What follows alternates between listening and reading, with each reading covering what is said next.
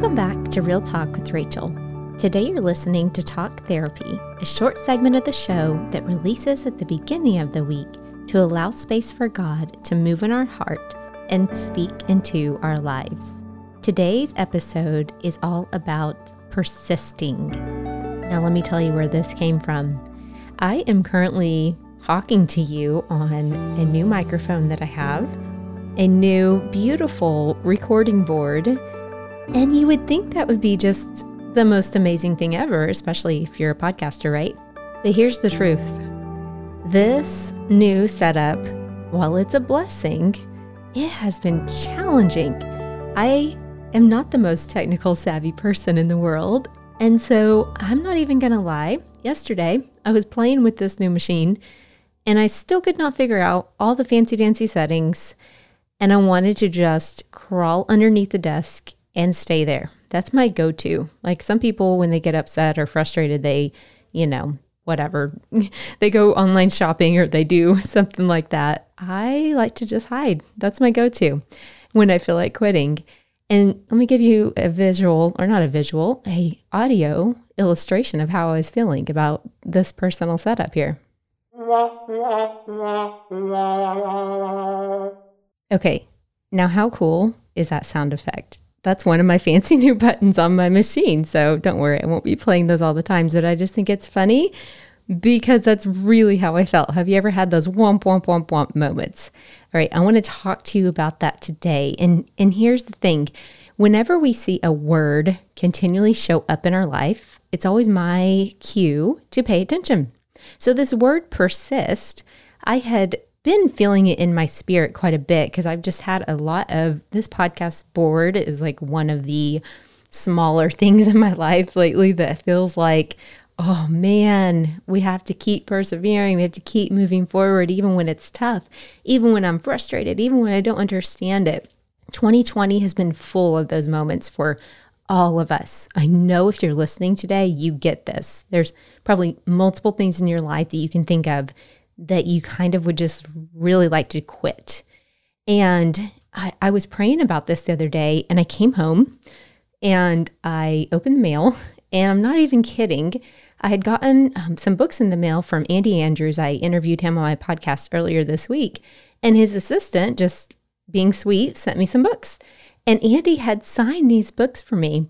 And on both of the books, he wrote persist, the word. Like he he's, you know, put my name, but then he wrote the word persist. That was the word in both the books.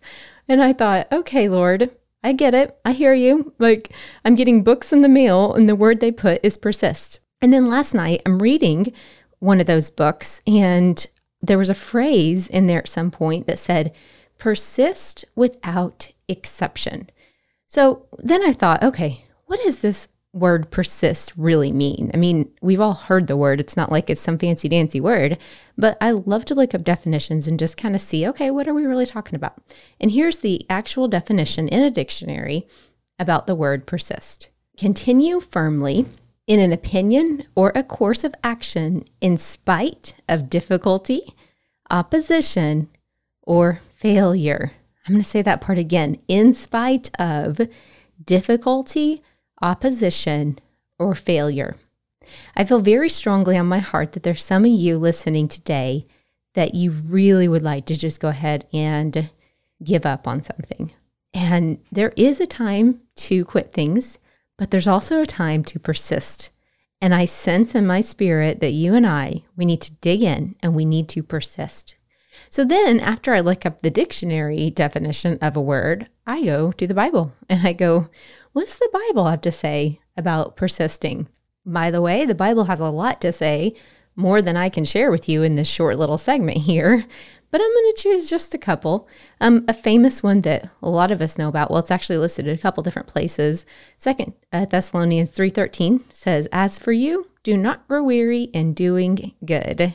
Proverbs 24 16 says, For the righteous falls seven times and rises again, but the wicked stumble in times of calamity. Basically, in times of hardship, the right, righteous, they keep rising again and again. No matter how many times they fall, they persist. And then Hebrews 12, 1 through 2, I love this verse.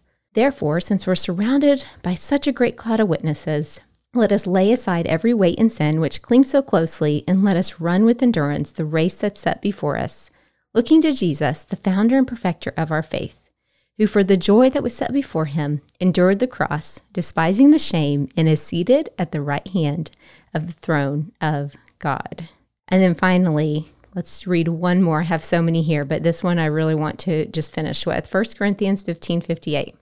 Therefore, my beloved brothers, be steadfast, immovable, always abounding in the work of the Lord, knowing that in the Lord your labor is not in vain.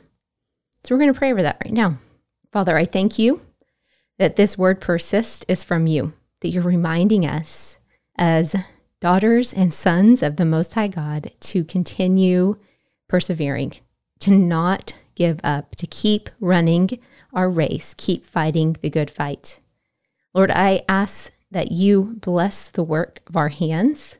I ask that our labor not be in vain. I ask that you build the houses in which we are called to build.